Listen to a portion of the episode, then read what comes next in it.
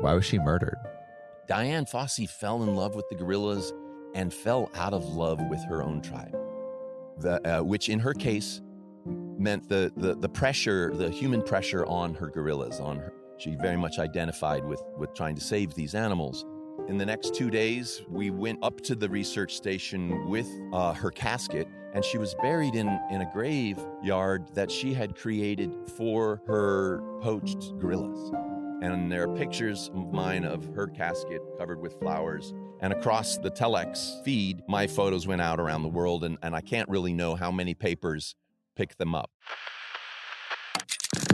It starts with just taking that leap.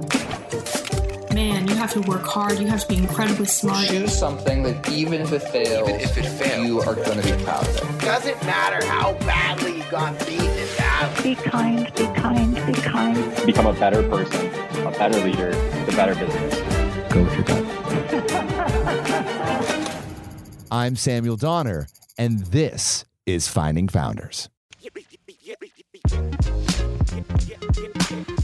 You just heard from Brenton Kelly describing the lead up to the murder of American conservationist Dian Fossey in Rwanda. Employing rigorous anti poaching methods towards the end of her life, Fossey made more than a few enemies. But how do Fossey's and Brenton's stories connect? Well, we'll get to that later. Let's introduce Brenton first. He's the treasurer and advocacy director of Quail Springs Permaculture, living far away from Africa in SoCal's Cuyama Valley. There, he helps advocate for sustainable groundwater policies in the region's wetlands and works to include earthen building materials in California's outdated building code. To get an up and close look at Brenton's unusual lifestyle and find answers to some of my burning questions, I traveled a few hours outside of Los Angeles to stay a couple days at Quail Springs.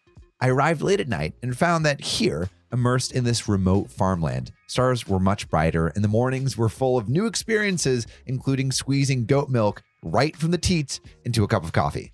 After we got settled, Brenton, a couple dozen goats, and I traveled a few miles from the homestead to begin the interview surrounded by nature. I was born in northern Rhodesia and celebrated my first independence at my first birthday when northern Rhodesia became Zambia.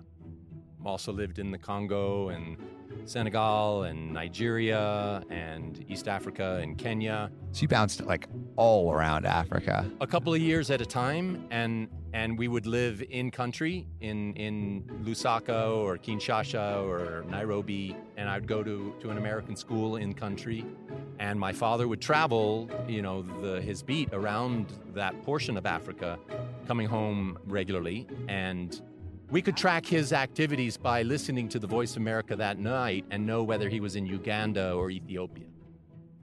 And so while my father was off, you know, earning the income and covering the, the, the war stories, my mother and my brother and I would um, would take off in her little convertible Peugeot. This is in Nigeria in '66.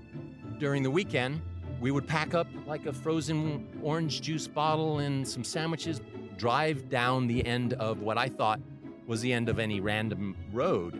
And when we got there, there would be a little community, a little town, a dot on the map with an interesting name. Often at the end of the road, there'd be a, a marketplace, and there would be a community event going on where all sorts of individuals were selling their wares, much of which were produced um, in their homes and in their bandas in their farms around their homes. And um, there was an exchange going on, often um, without coin. It's not true barter, it's credit, not debt. So, credit is I know I've got a patch of corn growing, but it's going to be ripe in two months, and you've got a patch of yams that need to be eaten today. I'll eat your yams if you'll help me eat my corn come fall. That's a credit system where we don't have to exchange coin, but we get our needs met as a relationship. So we would have our picnic and sit in the shade of the market trees and watch these incredibly colorful events take place. Everything you mentioned sounds idyllic, but you're also in fairly unstable countries. Can you speak to some of those experiences of maybe like the instability of sometimes growing up in places like this? In general, the atmosphere was one of of independence revolution. So So the instability was, in many ways, um, a positive thing because it was overcoming colonialism. So when when Northern Rhodesia became Zambia, it was a great celebration, even though it involved soldiers on the streets with guns that killed people. I was fairly sheltered from the militarized side of it. However, we went to schools that were compounds that had guards, and there were soldiers on street corners and at checkpoints that had real guns. And the, the use of weaponry was always something of a tool of, of control for me, witnessing, you know, that that's why there were guns in the world. In Asia, we lived in, in Thailand, in Bangkok, when, you know, the conflict was over in Vietnam. Yeah, can you tell me about moving over there? It was just one of the many. So we were coming from from our post in Washington D.C. and going to a new home and a new school, and this one was in '71 in Bangkok. Was um, you know it was Bangkok was pretty well built up from the military industrial complex. The school that I went to was a huge campus um, for elementary and high school, and all of my classmates were Americans whose parents were officers, not just enlisted men who could have their families in country. So, you know, we were in country for two and a half years. I would make friends the first year, and then they would leave that next year. And so there was never kind of much of the consistency of what it meant to be in a hometown. You know, in the case of, of not having a lot of childhood friends, I learned very well how to be my own best friend. And that's not a skill set that you get easily, um, or one that one would choose to pursue if given the option of having a lot of close friends. However, I see that as an asset. I, I don't depend on my relationships for my own identity, yet I treasure them.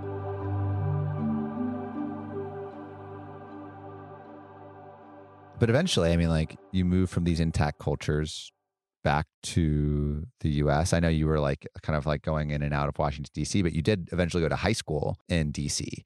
And I can imagine that like the US felt a lot different from the other places you had lived.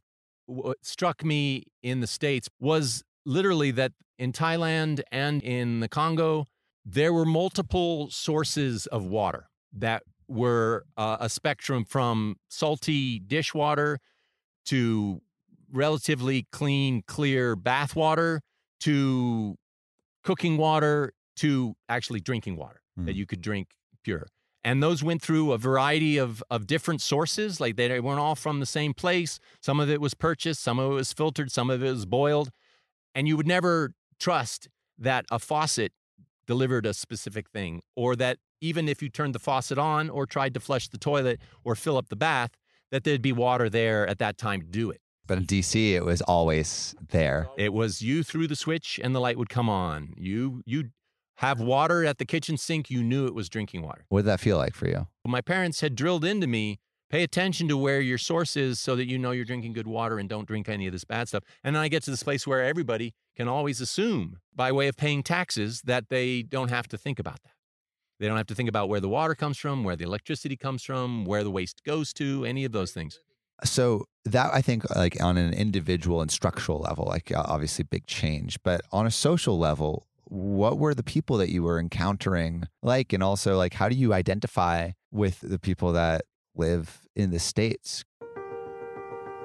Uh, my high school experience was at a small private school, so I didn't go to the public school and and most of the students were also international and diplomatic. So there was unique perspectives amongst my peers, not your standard, you know, Midwesterner perspective. I had some neat friends, but my experience through high school was, you know, I could blame my youth experience overseas as, you know, disruptive to my academic development to some degree, yes. But by the time I got to high school, it was evident that I wasn't um, where my peers were.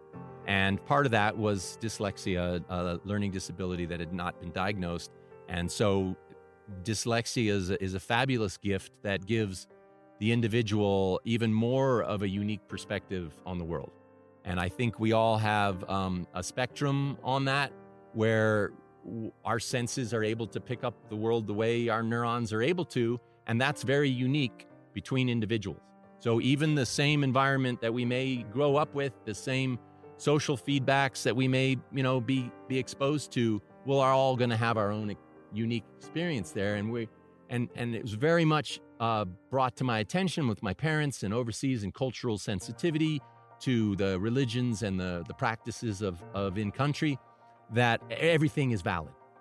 How are you starting to think about college and your life moving forward in a world that is that is standardized tests, that is a lot of reading, that is just like a systems and organization. Like when I think back at that period, I think much more fondly and deeply about my relationships with my teachers than with my peers. They knew what they were working with. They knew my history. By the time I graduated, I had been in one place for five years, the longest I'd ever lived anywhere, four of those in this one school. And the school was small enough and liberal enough that, you know, we, we called our professors by their first name. And my first teacher always had an open door to me walking into her office to talk. And I had classes that were extremely challenging. And then I would have a class where the professor really thrilled me. Um, I, I'm not a math student, and I loved geometry, and I loved my geometry teacher. And I loved the fact that, you know, two dots define a line. That's not math, that's real. You know, two lines that intersect define an angle. That's measurable, that's real. And then I also think I fell in love with my biology. And she helped me kind of master the test taking skill requirements of the field and the memorization of biology, along with the, the pure joy of, of learning life science. And so she taught an AP advanced placement biology class that she uh, insisted I take, and she helped me take the AP tests and get good scores on my test by accommodating my dyslexia. It was a very fortunate opportunity to go to the school I did. And I couldn't find that when I went to college. How did you think about college? Did you apply to a bunch of ones? Well, my father had entered the Foreign Service from California. He was born and raised here. So I could get state resident tuition.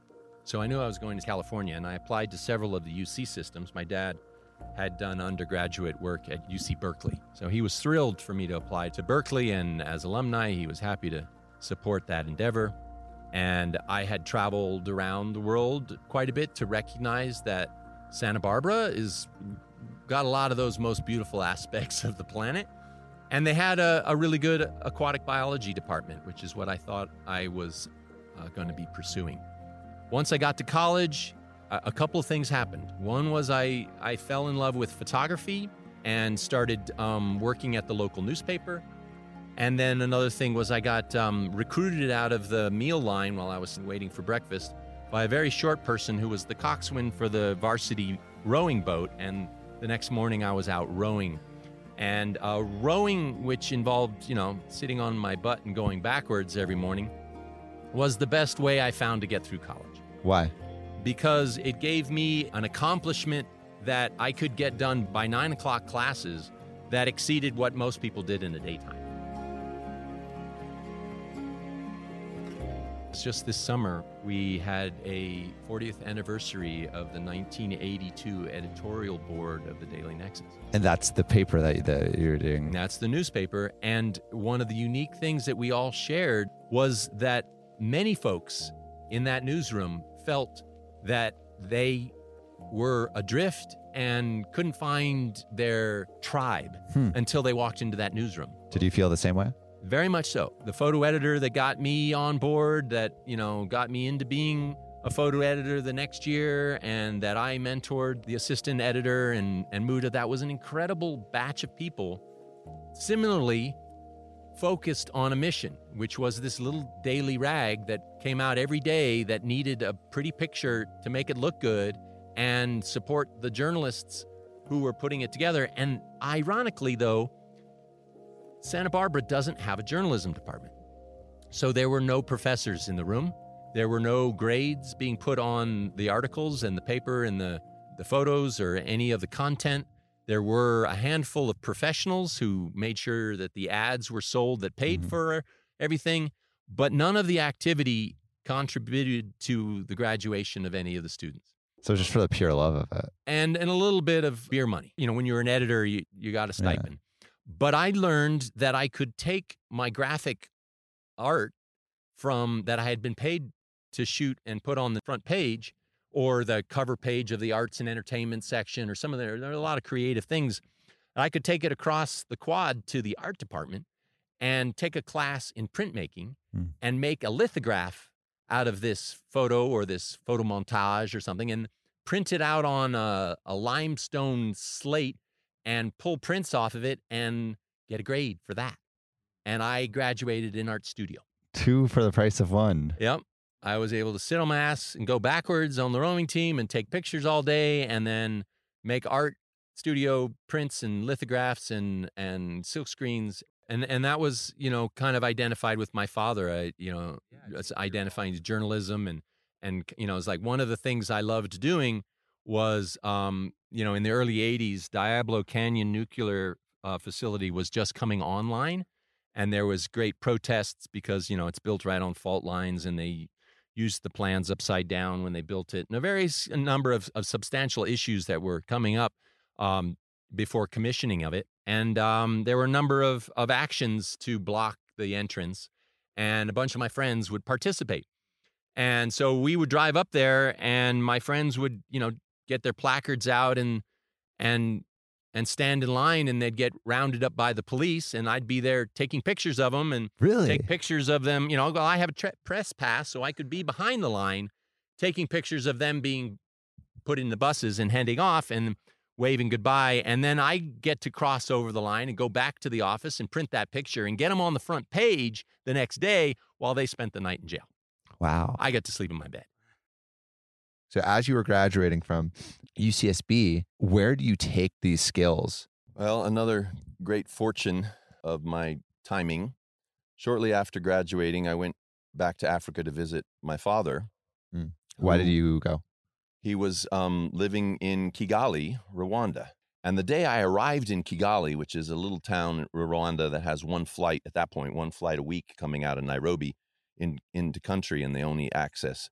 And the, the day I flew was the day that Dian Fossey was murdered up at her uh, research camp at Karisoke on in the Rwenzori of the mountain gorilla territory of Rwanda. Can you tell me who Dian Fossey is? Dian Fossey was one of the three primate women that Louis Leakey, uh, the National Geographic anthropologist, set up to study the three most closely related primates to humans the chimpanzee, and we know Jane Goodall.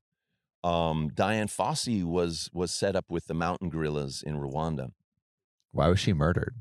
Dian Fossey fell in love with the gorillas and fell out of love with her own tribe, the, uh, which in her case meant the, the the pressure, the human pressure on her gorillas. On her, she very much identified with with trying to save these animals, and um, there was not so much direct pressure against the gorillas as much as the need for poaching bush meat by the locals to feed themselves. So she was taking very personally something that was um, was a you know a, a hard to avoid situation with a hungry population and a and a nature reserve full of of food. So basically, like her advocacy was upsetting the uh, people who needed just basic needs. Yep. She made a few enemies. I arrived in Kigali with my father being point a freelance retired journalist. We were able in the in the next 2 days we went up to the research station with uh, her casket. She had been brought down to Kigali and then taken back up to her research station when it was determined that that's where she would remain. And we escorted her into the to the Rwenzori's. Uh, she was portered in on the back of eight of her trackers and and staff of the of the research station, and she was buried in in a graveyard that she had created for her poached gorillas. And there are pictures of mine of her casket covered with flowers that we brought up. So you took pictures of the casket. I, I escorting. I was the only photographer in the in the procession, if we would call it that. It was quite a hike to get up into the to the research. There's no road up there. When you took those pictures, did you realize what the significance of what you were capturing? Um, yeah, I was able to realize it. And when I arrived in Kigali, I said, Dian, who? And but that was what was happening. It was like uh, it, it was an international issue. She was an American. No one knew whether she was going to be going back to America, you know, in a casket or what. And the embassy was very much involved, and my father was involved with the embassy. And so when you're capturing this, you you realize you're capturing something important, but like like where do you think this photo is going? Well, the next the next steps were, um, thanks to my father, he had a colleague in Kenya at the Associated Press who had agreed to um, take his story, the written story of of what was happening, because he was the only journalist putting that out. And then he said, "Go meet my his his other daughter, who was, you know, this was right after New Year's, so she was returning. She was she was 13, my sister, returning to to Europe to go back to school, flew out of Kigali at the next flight two days after the funeral, and carried my film to Nairobi and handed it over to the Associated Press. And so that then goes out on the on the wire, which any newspaper around the world can register with the wire, and they get a feed of, of the international news photos that AP is putting out.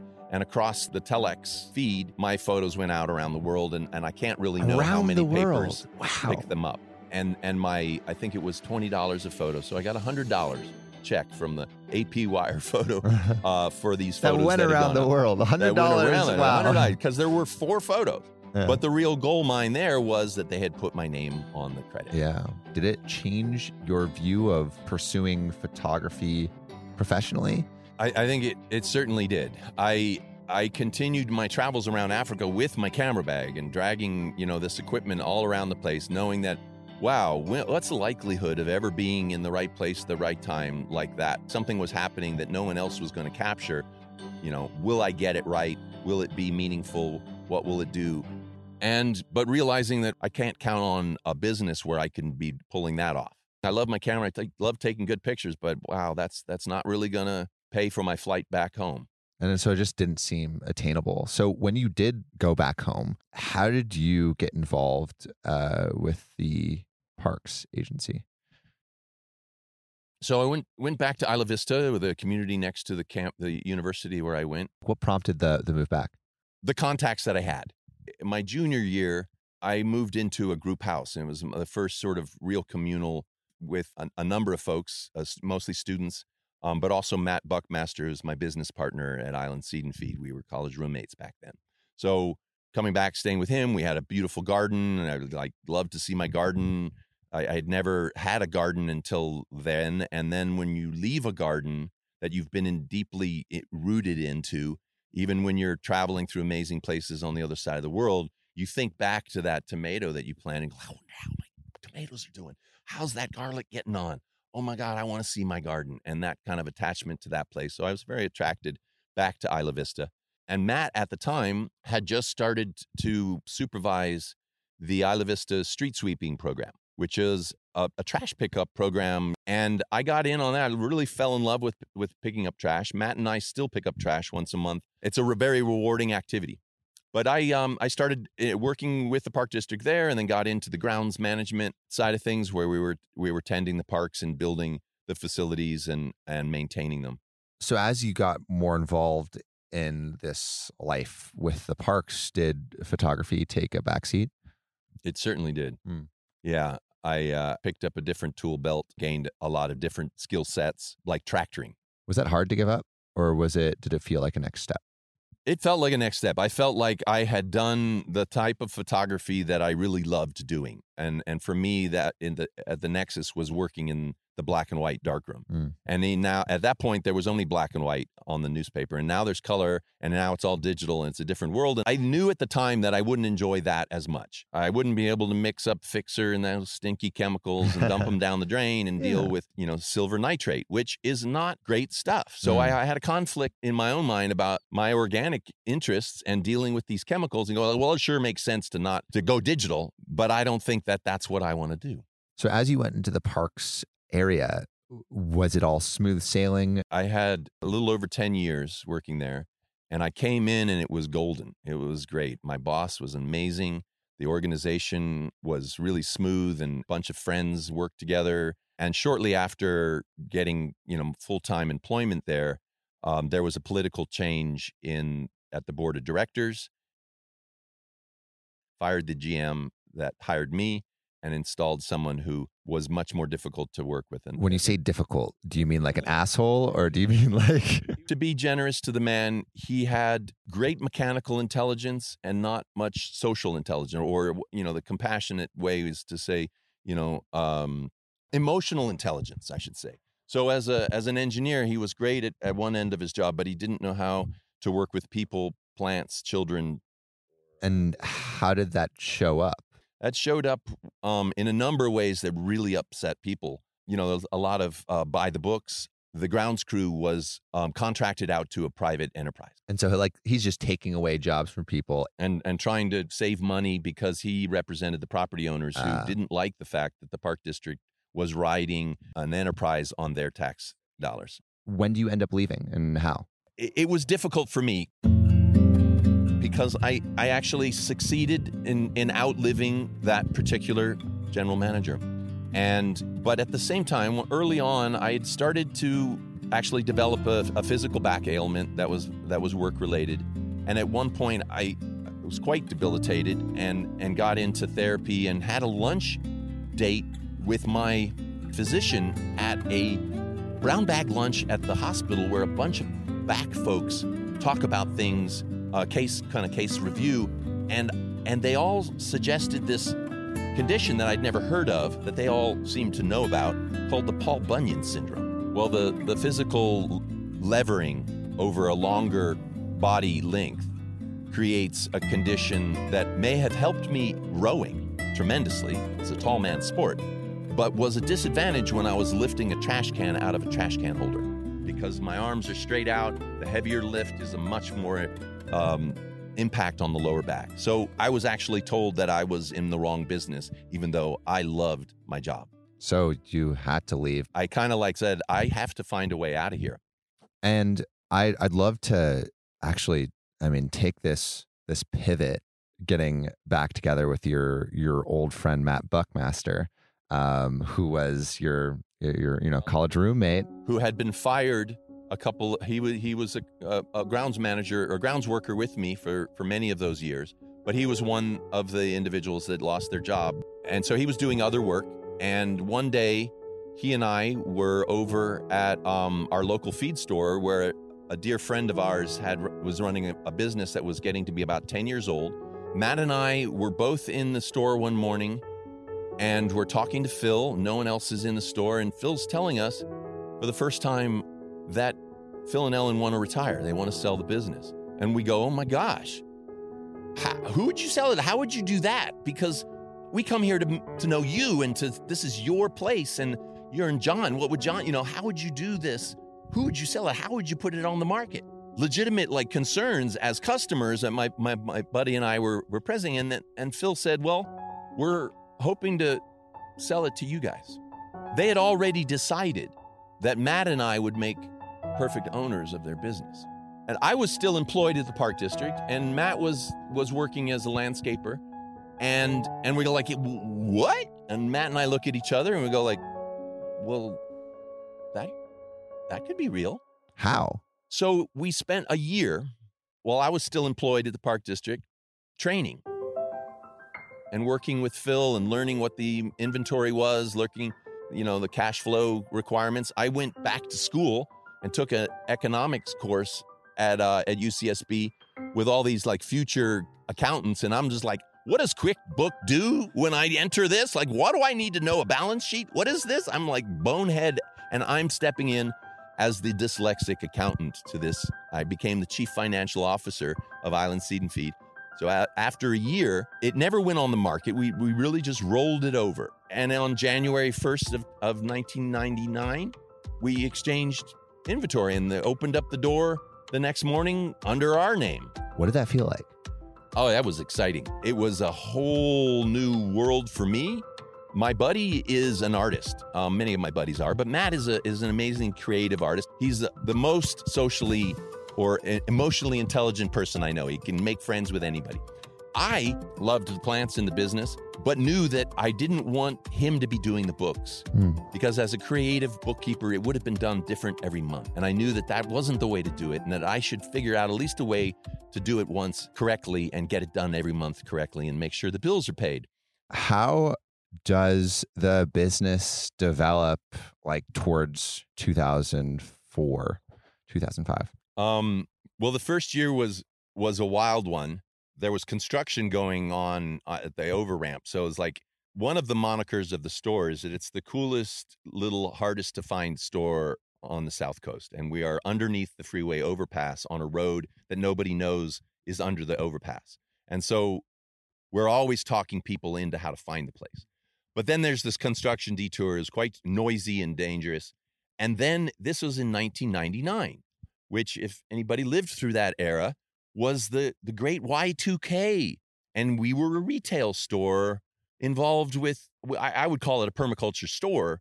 Uh, it wasn't in our nomenclature, but you know we sold permaculture literature and we were promoting all the things that fit into permaculture. And and a lot of that like even reasonable members of of the community were quite fixated with the notion that the world was about to end and that maybe the dog food wouldn't show up much less um, their resilience their food resiliency. So and so they wanted to stock up. they wanted to stock up including on the garden. Like we had the best garden sales. We sell our own um, seedlings of vegetables. So we're feeding the backyard gardens of Goleta and selling an enormous number of chickens as little baby chicks. Everybody that year thought that it was going to be necessary to have half a dozen birds in their backyard. So business was booming. Business was booming. And it was also, you know, we were looking at each other going like people want to buy like big containers with locking lids for airtight like okay, here's a pallet of these things and they all sold immediately. It was like, wow. you know, and then on, you know, after a year of employ- of of running the place, we we walked in on January 2nd and and the computer turned on and and the register turned on and and the delivery truck showed up and we kept on working and there was no Y2K. I'd love to track up to meeting I think some people that would be important um, and talking to some people that would be important uh, Warren Brush and Paul Swenson. Yeah. Well, my daughter at this point was um was 7 or 8 and she's starting to to really love the outdoors and I we've gone camping a few times and there's an organization in Goleta called the Wilderness Youth Project that does does wilderness awareness, um, nature immersion activities with youth. So I I was trying to get Iris involved in those programs, and um, I met Warren, the the executive director of Wilderness Youth Project, um, when he came into Island Seed and Feed and, and announced that they had just closed escrow on 450 acres up in the Los Padres back in Cuyama. And the logic there was made a lot of sense. Warren said that they had been looking for a, a, a place to go with the kids' programs that was not just the end of the road campsite that accesses the national forests and all the great playgrounds to take kids, but was a place where you could actually live the experience of a sustainable uh, energy, food, water, shelter situation. Wanting to take kids to a place where there wasn't just a dumpster that removed things um, or a pit toilet that buried stuff, but that was actually in as intact a sustainable example as possible because the kids were asking for that. Um, and so this property was was purchased and and and Paul Swenson and Warren Brush were the the the main um, caretakers with their families. So this was your your like the first step in. Yeah, actually, the first step in was shortly after talking to to Warren and Paul in the parking lot at Island Seed and Feed and saying, "Well, I want to get my kid involved." He says, "Oh, we're doing a the summer program. You know, we can get her in." And the summer program was a two week program where the first week we dropped her off downtown and they picked her up and they went off to all these very cool places around Santa Barbara, the ocean, rock climbing in the hills, rivers, and you know backcountry. And then they come back and I'd pick her up and and bring her home. And she had a great time with this really cool set of kids with these great mentors, and we're doing all this neat stuff. And the second week, I dropped her off on Monday, and they got driven out to Quail Springs, and she came back on Friday, and that then that weekend there was a family camp mm. where the parents of all the kids involved with the summer programs were welcomed out to Quail Springs for this kind of weekend event. And even picking up Iris at that Friday morning before we packed back up and went back out here that she had changed. She was this confident, beaming. She she's the one that said, "Brenton, you you got to check this place out," and then to come back right back out and have her show me this place through the eyes of what she had experienced for the week was was transformative in that alone. I mean, it it had changed. It, my daughter had had found something in herself that she hadn't seen before, and that was um, what this place could do. It was uh, the nonprofit was called the True Nature Society, which is a, a reflection on our own sort of innate skills and offerings and attractions as individuals of, of how we can can rise to meet the world from our own true nature. And so you wanted to get more involved, but I think something that is unique or or or something that every large piece of land needs to be uh, sustainable for a group of people is water, right? Um, and at at this point, um, what was the water situation of of Quail Springs? Like you said, there was this pond, but was Right. it The- sustainable? The, pond was plumbed um, from the spring, and the spring is about a three quarters, almost a mile up canyon from where the farm and pond is. It was a trickle in a wallowed out, eroded gully, and this was due to uh, 75 years of cattle management, where the cows were just able to sit up in the spring under the cottonwood trees and eat all the green sedge and all the willow sprouts and strip all the leaves off the cottonwood trees as best they could. That caused the water to drain out of the aquifer and looked like the spring was dying. The first thing Quail Springs did was was um, deny the cattle permits, and and it started to recover on its own. Um, and it was the beginning of what I my my wife and I truly feel was a uh, a relationship, um, a courtship, a courtship that involved, you know, the work we were doing on the board of directors and the fundraising we were doing to support it, but slowly a courtship between us and the land. And so, how did you begin to improve the land? What did you what what did you start to do? You know, I was still uh, working at the business, and so we had the obvious ability to help facilitate the food systems. We brought the first clutch of chickens out, planted. We brought all the vegetables for the first garden, and and continued to support the the development of the farm and, and food systems, while while the Paul and, and Warren were were living here and developing the the water catchment. I, I wasn't as aware of that at the time, um, except that they were able to barely squeak by with with the volume that they were getting, and we put the tanks in and improved that um, storage capacity. This seems like the homesteading opportunity that you'd been waiting for, right? Yeah, but even still, Jan and I, you know, were had were talking on the drive out the day that they asked, and we were like, you know, it, was becoming obvious in the courtship that something was developing of permanence, and it's like, could we live here? I was like, oh man, it's just so hot, and there's no no place to live, and it's like there's some of the things over, I don't know how they're doing it, and like how uncomfortable is that? And yeah, it is amazing. We couldn't at that time convince ourselves that, oh, we gotta we got to talk ourselves into living here. It's like yeah, that was not the situation, and it was part of that courtship development, and it involved their solicitation. Like, we would like you to come out and help us set up the farm. We'd like you to be farm managers. We need you.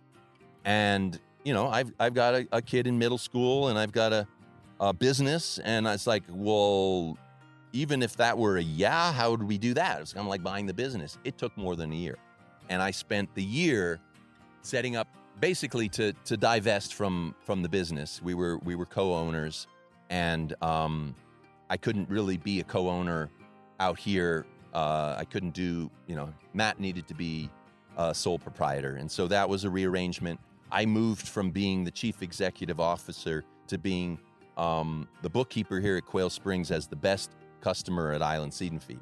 We moved more produce than or more feed and and, and product than any other customer. So, two of the most immediate needs um, at Quail Springs uh, were developing the food systems, which needed water, and developing shelter for the inhabitants. Um, not a very comfortable place to be in a tent. It's very hot in the summer and very cold in the winter, and the temperature can swing on any day of the calendar can swing over 50 degrees. So uh, certainly the element of of shelter was um, was priority, and we brought some folks in on the land who were natural builders, B- building with natural materials. Um, it, it, it's a broad. I mean, a, a, a, log cabin or a stone house could be considered natural building. You could also like have hay bales, hay bales, or or earthen cob. So you brought these earth builders, earthen here. builders who had experience on on building, and in particular, we had a workshop to build the house for Paul and Colmy out of cob. Cob structure, which is a 12 or more inch thick earthen freeform. So instead of making adobe bricks and stacking them on a wall, you actually take the same material and, and like a pinch pot in ceramics, apply that that wet cob to the top of the wall and and build uh, roundish walls are stronger than straight walls. So you start to build up these these cob houses, but um, I'm wondering what the the feds and the city are thinking of these structures. We were um, very much um, aware that these structures would not be easily received by the building code officials at the county. The, the lawyers at the county will not allow the county to approve a building that they have any reason to think might cause liability to the county in the future. And the irony of it is the, the the building code? Is there is there an engineer who has put their stamp on it? So to prove it to the feds, um, how do you find yourself in Texas? Uh, well, we um, are working with a number of, of engineers and architects who are advancing or advocating for the, the getting a code for this material. You would build a, a, a portion of a structure and then roll it into a kiln where they blast it with with uh, um, fire for a certain number of hours and then generally then try to extinguish and hit it with a fire hose. So the kind of the combination of of cooking it really hot for a while and then dousing it with the water is will give you a, a, a, fire rating. Well, we would have to do this to get a, a fire code um, for cob, and it involved finding the laboratory, which isn't in California; it's in Texas. And then it took about eight months in southern humid Texas to get that cob to dry. And we discovered something that the longer the cob wall is exposed to heat, the hotter it gets for the longer period of time, the more resistant it gets to wow. the fire hose because, of course, it's vitrifying and turns towards brick. So, long story short, the cob performs better than uh, like traditional methods. There isn't any fireproof building material as inexpensive and accessible and fireproof as earth. Where does this leave, you know, the state of your structures in the eyes of the law today? And what does also just, you know, the future of Quail Springs look like? One of the biggest things that's happened, you know, during this sort of COVID era um, is that we're no longer running uh, as many open door programs uh, for kids and WIP or for schools or or or offering on-site residential permaculture design courses. We are still doing programming, but most of it is now online or off site. So there's a certain uh, lack of child giggling echoing through the canyon. Um, truly something I miss. I, I think this landscape has some amazing things to offer, and, and the important part for me as tending this land is is making sure that it's accessible and and now we're kind of like trying to figure out what we're going to do program wise because this is an experiential location. It's about being here. And so looking back on on this your your story your uh, uh, meanderings through life uh, what would you say one of your uh, biggest lessons has been? What like something that you've learned that maybe you wish you could tell to your younger self or someone who maybe was on a similar path to you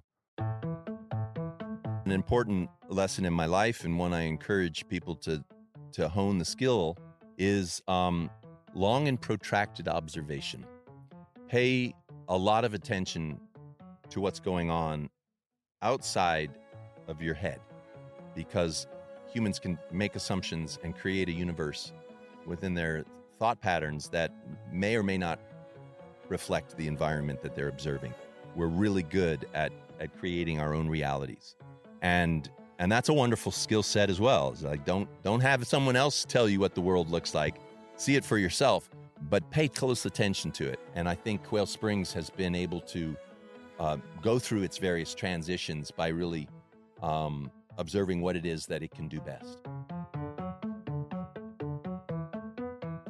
Thank you so much for listening. If you haven't already, make sure to subscribe, rate the podcast five stars, and share with a friend.